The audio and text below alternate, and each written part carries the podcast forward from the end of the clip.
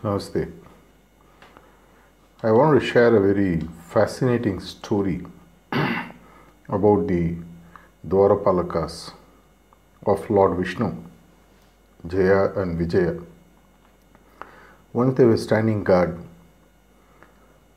and Lord Vishnu was sleeping, and there the four children of Brahma who were made out of the mental thought of Lord Brahma and they were born. And they wanted a boon from Brahma of staying at the age of five because they wanted to remain pure throughout their life. Since they were more born out of the mind of the Brahma, they also had the name of Manasaputra. People are born out of the mind. They are also known as the Chaturasana. When they came to meet Lord uh, Vishnu, they were stopped by the Dwarapalakas, Jaya and Vijaya. And uh, they said, We have to meet the Lord, we are his devotees. So Jaya and Vijaya thought that they were children, not knowing that uh, the special capabilities of these people, their purity and their love and devotion for the God. They were a bit arrogant and they stopped saying that we will not allow you because he is sleeping. And these four uh, people, they keep on asking and finally they get really angry. And then they curse Jaya and Vijaya to be born as humans. And by this time, Lord Vishnu makes an appearance. So Jaya and Vijaya fall at the feet of Lord Vishnu and saying that we have been cursed by Manasaputras. What do we do? He said, I can't undo the curse, but I will give you two options. You still have to go and take birth. But when you take birth, you have to be away from me in some form or another. And then they ask, What are the two options? He says, You will have seven births of very good human beings and devotees holding very, very long life in the earth. You may have to live very, very long. Or you can take birth as my enemies, but you will only have to be born three times in the world. They think and then finally they decide that we would like to be born as your enemies because they thought at least that way they'll be with the Lord even when He is there.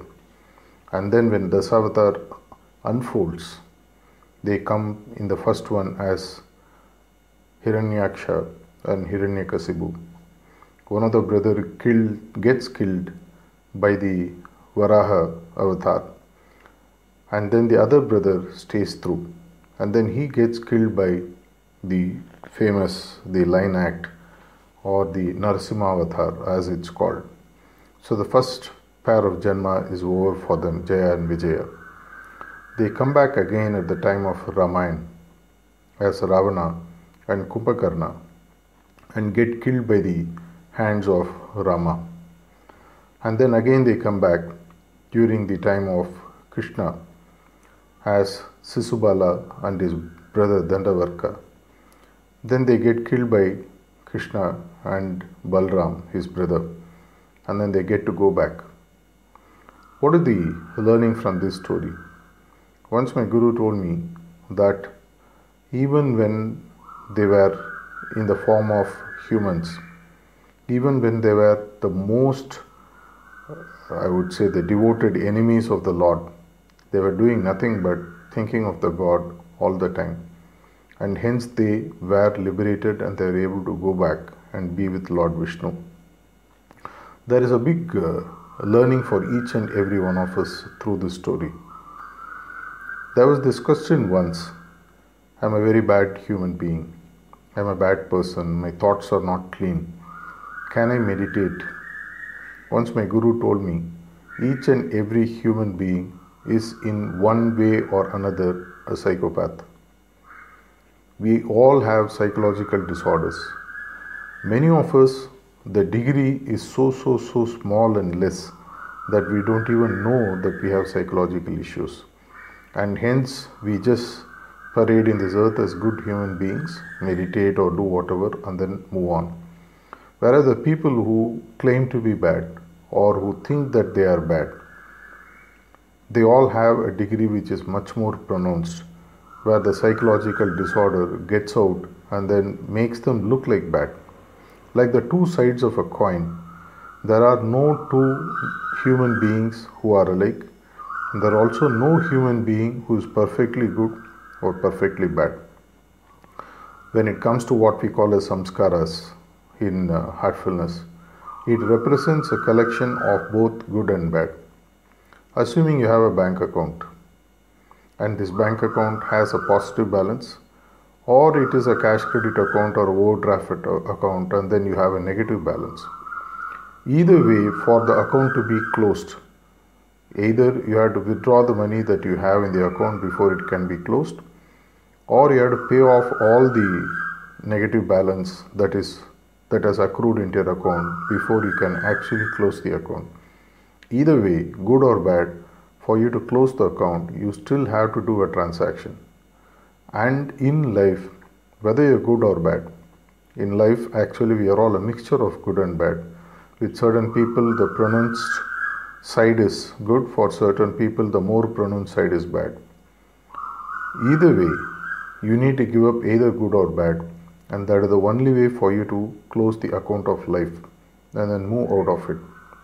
If you continue to have balance, you continue to come back. And this is where heartfulness offers a beautiful path. In fact, whether you're good, whether you're bad, whether you think you're good, whether you think you're bad, this is one of the most easiest option of undoing. How do you undo a bank account? You transact. If you have excess money, you withdraw it and then the account is closed. If you have negative balance, you have to deposit the money before the account is closed. Both is done here in heartfulness through a simple combination of meditation, cleaning, and prayer. When I do meditation, I am doing nothing but using the divine energy that flows from my Guru's heart to me and helps me to transform slowly and steadily in the process of whether I am good or bad. To become completely divinized, I need to give up both sides. To close my account, I have to either give up my cash balance or I have to pay back the negative balance in my account.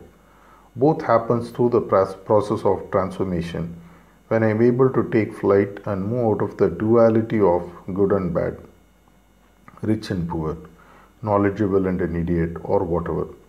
And we are aided in this process by what is known as cleaning.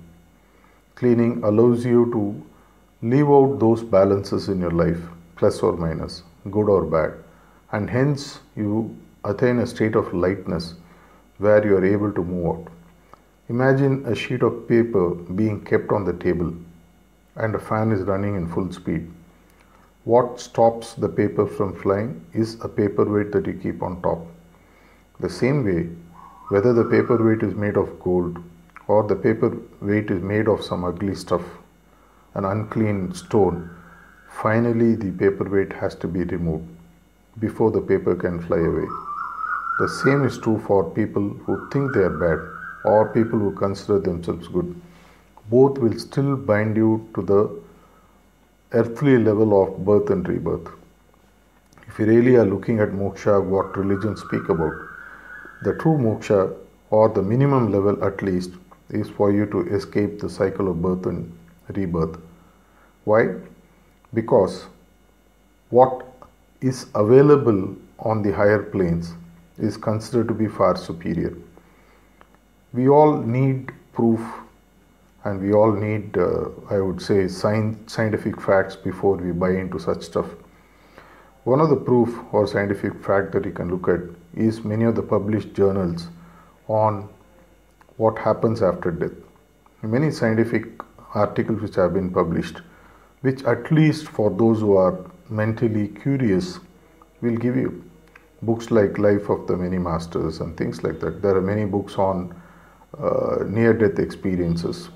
There are many people who have become mediums and spoken to spirits which are beyond this it all tells you of a beautiful world which exists beyond the human plane of existence if you don't believe it there is another tool that is available Knowledge gained from books is still knowledge.